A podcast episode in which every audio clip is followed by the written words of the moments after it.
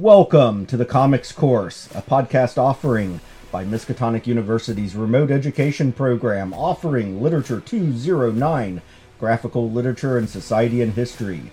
I am your Professor Hamby, accompanied by my TA Rowan. Say hello, Rowan. Hello, Rowan.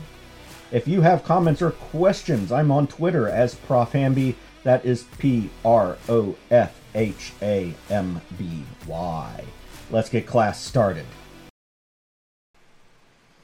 Class is in session. Welcome back to the podcast. Now, we are going to do The Sound of Her Wings, and hopefully, this will be a fairly short episode. I will admit I have kind of put off doing this episode because it deals with issues of mortality, which is not really the headspace uh, for talking about that I've been in lately. And is kind of a coward's way out in that regard. Because while I'm very uh, forward and talking about how I feel that it's okay for entertainment to just be entertainment in comics. The reverse is also true, in that uh, literature can be about meaningful things. And when we talk about issues like mortality and death, literature and art in general can be ways that we learn how to cope with these ideas in our daily life rather than simply feeling the oppressive miasma of the cosmos weighing down on us, making the universe feel unbearable and overwhelming constantly. Mm-hmm. Uh, not to say it's usually not overbearing and uh, unbearable, but uh, mm-hmm. sometimes art can give us a little bit of respite from that, right? Mm-hmm. So, The Sound of Her Wings. Now, I have been referring to this as the end of Preludes and Nocturnes, which I was pretty confident was. But in looking at some material, I've been informed that it's actually the opening of uh, The Doll's House. Now, it should be noted, before people slag on me too much for this, that there was no such thing as Preludes and Nocturnes when I first read this. There was just Sandman issue 1, Sandman issue 2, Sandman issue 3. These distinctions of the arcs really didn't start coming into later. Now, at some point, Neil Gaiman did start assigning uh, storylines to these and saying, you know, like Doll's House Part 1, Doll's House Part 2, things like that. But there were issues that did not fit into those schemes, and therefore, when the trade paperbacks were created, some stuff just got shoved wherever it made sense at the time. And honestly, I think The Sound of Her Wings works better as an end to Preludes and Nocturnes than it does as the opening of The Doll's House. Now, you watched this episode with me of the TV show. Mm-hmm. What did you think of it? It was depressing. Depressing? But, but really good. Now, they combine two stories here from The Doll's House, uh, each of which were standalone issues, and they basically just jammed them into the TV show as the first half and second half of the episode. The first half being the sound of her wings, and the second half being the meeting of Hob Gadling. Was it the sound of her wings part that you found depressing, or did you find some of the Hob Gadling story depressing too? You know, when you put those two stories side by side, it's really hard for Hob to beat it. Right. There's a lot of emotional impact from the sound of her wings that you don't mm-hmm. get from Hob Gadling. Mm-hmm. And it felt awkward and weird to me. Now, these are both fan favorites. And many, I've heard many people refer to the sound of her wings as one of the most powerful stories in graphic literature to them. And then Hob Gadling thematically rejects everything from the sound of her wings. So it felt for the first time, it felt like a major misstep in the series to me.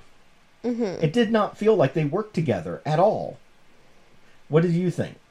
Yeah, it felt kind of forced to put them right next to each other. I mean, there's a meta theme to the sound of her wings, and then a plot level theme. Mm-hmm. And the meta level theme is about dream, but the plot level theme is about death and how death comes to people. And then the entire story of Hob Gadling is about how death is never going to come for him mm-hmm. and his reactions. Mm-hmm. Now, the meta plot of The Sound of Her Wings is Dream using an example from death uh, informing him about living his own existence. So, finding this meaning in death, in a sense, uh, is then completely rejected by Hob Gadling, saying death is a mug's game. Mm-hmm. I think they screwed up there. I do not think this was a smart choice, storytelling wise. Yeah, it felt very jarring as well in the episode. Right. It felt like the awkward transition it in fact was. I feel like they wanted to keep each of the episodes the same length, so instead of having two shorter episodes, they were just like, okay, we'll combine them. And I think they should have kept them shorter and separated them. Mm-hmm. Now, a lot of people would say that the dominant theme of Preludes and Nocturnes is death. And I disagree with that. I disagree with it extremely strongly. And we talked previously about a dominant theme being the alienness of the endless. You know, as Dream is going around and collecting his regalia of office, we see that he is this anthropomorphic personification of the dreaming. And he is not a anthropomorphic personification. He is whatever people look at him expect to be. In fact, that's one of the reasons Gaiman used J'onn Jones, the Martian Manhunter, early on in the series, to see that he's just not different flavors of people. If you have different species, he is whatever that species expects. Mm-hmm. And indeed, we will later on see a story called The Dream of a Thousand Cats, where he is a cat. Hmm. Um, and indeed, much later in the series, we see him amongst a whole host of alien species, um, appearing as whatever they are. Even a dream version of an elder Cthulian god. Because even the elder gods dream. Mm, interesting. So, is now death certainly occurs in this story. Roderick Burgess dies, and his son is cursed. Uh, we see other characters die in the course of the story, and of course, the sound of her wings is about death. But is that what Dream takes away from it? So, to step through the plot of The Sound of Her Wings, Dream is hanging out in what I think is Trafalgar Square. And by this point, Mike Dringenberg and Malcolm Jones III have take over, taken over his art. And while I don't like their art as much as Sam Kieth's, it definitely has a style that caught the moment perfectly in those in that 1989 early 90s. And for those who weren't alive back then, goth was big again. Mm. And there was a lot of interest in alternative lifestyle stuff like Wiccanism and you know all for- forms of neo-paganism and stuff like that, which kind of collided and interwove with some of the goth lifestyle and things like that. Are you having trouble with your pop filter? It won't stay up. Well, you know, it originally was meant to hang so that it would be down and not fighting gravity. We might we might need to revisit your mic setup. Yeah, I don't know what happened to it. I sit down and it changes. Uh huh. Yeah, no human involvement in that at all. Anyway, this hit perfectly at the time. I mean, th- this was Sandman was so big at the time that top 20 artists like Tori Amos were dropping references to Neil Gaiman in her songs. And apparently she and he are good friends to this day. And for people who don't know who Tori Amos is, go check out her back catalog. She's a brilliant artist. And her first few albums, trigger warning here, do deal with themes of things like sexual assault and some pretty painful bits, although she often covers them up with cheerful melodies, so you have to read the lyrics. But lyrics can be pretty chilling and harrowing. So, anyway, Dream is sitting here in Trafalgar Square, and he's feeding the pigeons. And then Death shows up. And Death says, So, what are you doing? Feeding the pigeons. You do that too much, you know what you get? Dream doesn't reply because he's being emo. Of course. And she goes, Fat pigeons! That's a line from Mary Poppins. Mm. And she's a cheery goth. Mm. And now in the TV show, they made her black. Very attractive black woman. I Yeah. I know I've seen her act in other things, but I can't think of what else I've seen her in. Mm-hmm. But she was rather fetching, I thought. Yeah. And it, it was disconcerting for me, not because I disagree with the choice. I mean, saying that an endless is the wrong race or gender or even species is absurd. They are endless. They represent all the things of the universe. They were really doing a bad job at showing that they weren't racist. The people who are complaining about it? Uh-huh. Yeah, yeah, I agree. Um, I mean, it is impossible, literally impossible, to represent an endless as any age, any body shape, any race, any gender, and have it be wrong. It is a thing, not a creature. Well, it's actually both. Because that's one of the difficult thematic things people have to understand about the endless is that it's not that they are a creature, because they're not. They are all creatures. Mm. Dream doesn't just control the dreams of the sentient races, he is the dreams of the sentient races. There is no distinction between the entity and the thing they represent other than a little bit of a personification. Mm-hmm.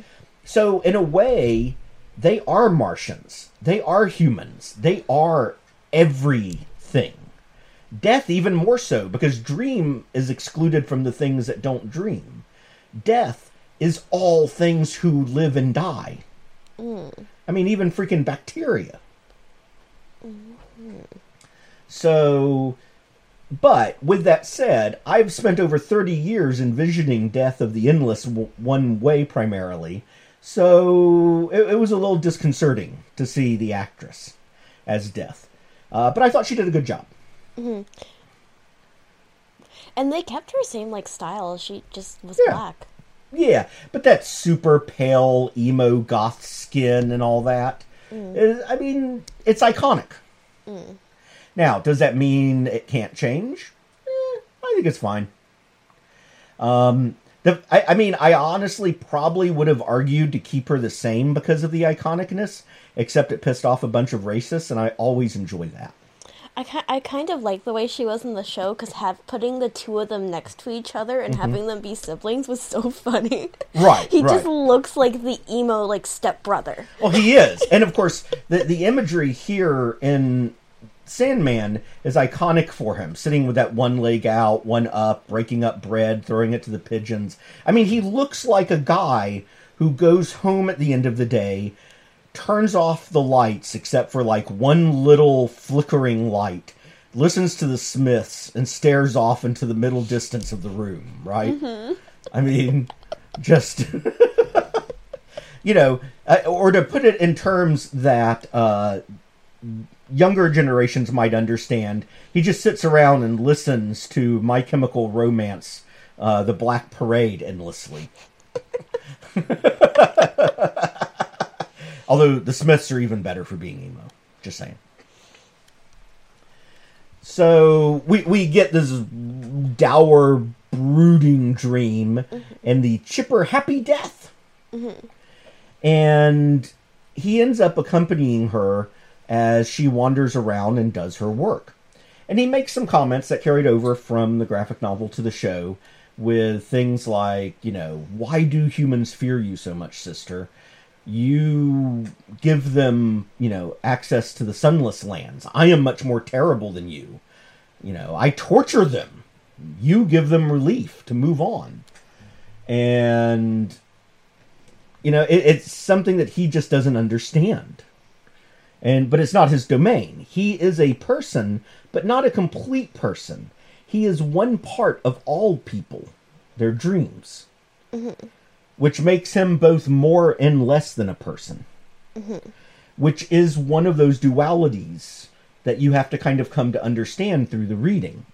Now, as Death goes about her business, she visits people, and Dream comes with her and she visits this old fake Romani who played for money. He's actually Jewish. They altered him up quite a bit and dropped the Romani bit in the show. And mm. she visits a baby, which I was kind of surprised they kept. She visits a comedian who literally dies on stage. They oh. dropped that from the show. That that they kept the baby f- instead of the comedian, Well, I mean that that the, the baby part is you know the real knife wound. I mean, which is why I feel like they had to keep it. Right. I think it was a smart choice. and they go on and on, and and they show vignettes here, single panels of lots of people they didn't reference in the TV show. Somebody shot dead in an alleyway, somebody dying in a hospital, somebody who they- leaps off a roof. Oh, leaving off the roof. Oh, that. Mm. Yeah, there's just a bunch of stuff there. And by the end of it, uh, we see that Dream has kind of recaptured his enjoyment of his office. And the sound of her wings references three things the sound of death when she is carrying the souls off to the sunless lands, but also the pigeons, both at the beginning and later. Except where at the beginning, while where Dream was throwing them pieces of bread, he now pulls out of his pat, pouch the sand of the dreaming, and the birds are lifting up. However, this isn't about mortality, and this is why I think this issue works better as the end of Preludes and Nocturnes. Because at the beginning, he is saying to Dream, one of the reasons he's miserable was he thought after, you know, this 90 dash 100, 100 plus years in the prison, they changed the timing for the TV show and stretched it out. It was a little bit less in the comics by roughly 30 years. 32 years? Yeah, 32 years. Uh, because it was 1989 in the comics and 2022 in the TV show. So it's th- 32 years. Uh, and, you know, he dreamed of revenge. He, he had a mission to get his regalia back. And at the end of it, he just feels meh. And Death chews him out for being, you know, pathetic and emo and all that. And by accompanying her, his lesson was not about accepting death. He's not going to die. He's not really concerned with mortality. What he did was rediscover a joy of being one of the endless and rediscover a fulfillment and duty through his older sister's example. Mm-hmm. So it has nothing to do with mortality. Mm-hmm. Now, one of the major changes they made in the show was to completely change that theme. They completely changed it. Now let's back up a little bit. Now we've talked about how death is uh, and dream and the others, despair, destiny, desire. They are both more and less than human because they are every creature that experiences what they represent, but just that aspect of their existence. Now, you notice the higher up the chain you get of the endless, the more powerful they are, the more of aspects of, of mortal existence they get. Um, death is the eldest. All things die. Actually, I don't think she's the eldest. I think Destiny is the eldest. We haven't talked about him yet. But Destiny is all moments of creatures' lives. Uh, Death is their death, which their whole lives lead up to. And then Dream is next after that. And then the others come under him because they experience even less. And we see Dream's, the humanity of an endless, even up to this point in the series. He loved Nadia. Nadia. Nada. And because he was jilted and enraged, he has put her in hell for 10,000 years. He's such a nice guy. Well, he's obviously not a nice guy, but is a guy. I mean, that's a very human sort of emotion, right? Mm-hmm. He experienced a desire for revenge, for boredom. He has many human emotions in the course of all this. And I guess they were concerned that that didn't communicate to people in the course of the TV show.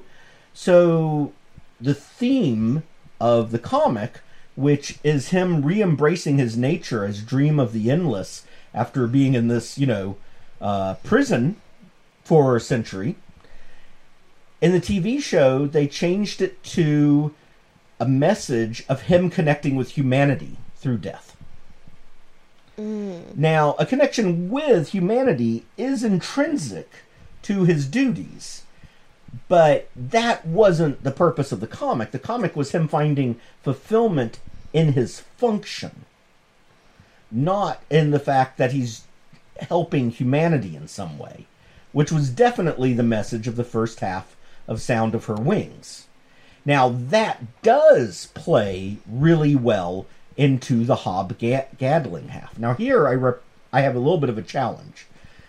Do I talk about Hob Gadling here or more later on when we talk about it in the comics context? Maybe a little bit here. Just a little bit. Yeah. So, the basic premise of Hob Gadling, and he shows up a few times in the series, but primarily in an issue dedicated to him, is that in the 1300s, he is a mercenary, and Dream and Death overhear him in a pub, and he says Death is a mug's game. And so Death arranges for him to never have to die. And this sets up this relationship between him and Dream, who has one set of expectations and Hob doesn't exactly follow Dream's expectations of what a human will do. Right? Once again, God's making bets with human lives. Yep. What's new? So, Dream ends up having a connection. Hob becomes a friend. And so, in the TV show, where The Sound of Her Wings is about him reconnecting to humanity, plays perfectly into this relationship with Hob Gadling. So I guess it does make sense for the TV show in that regard. But it's very jarring from the comic standpoint because they've totally changed the theme of The Sound of Her Wings, which feels really weird to me considering what an iconic story this is. I mean, I've heard many people over the years talk about how this helped them come to terms with a loved one's death. Mm. And they I mean, they did kind of keep that theme, but it feels dangerous to me to change a story that is that iconic and powerful mm-hmm. to people. But they did stick with the theme, so maybe it was the right thing to do. Mm. I feel like I'm talking myself out of my own opinions from the beginning of the podcast. Maybe you are. Maybe you're processing it. But this this is what talking about and thinking about literature is. You know, that that you discover things in it that you even don't expect initially.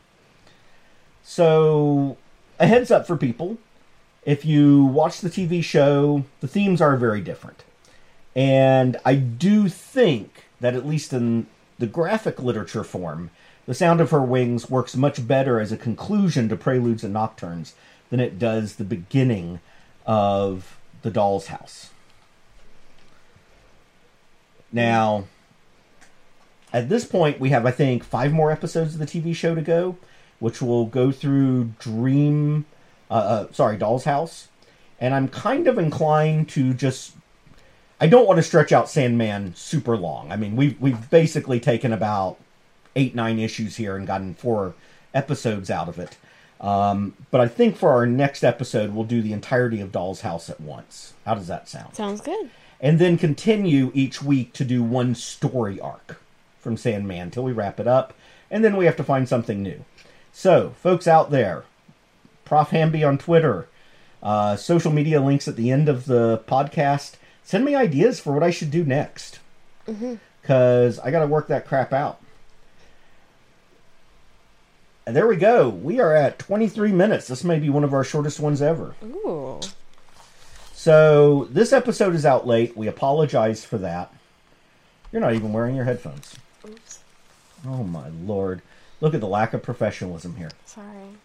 Man, you're getting paid to do this too, you know. See the disdain I get?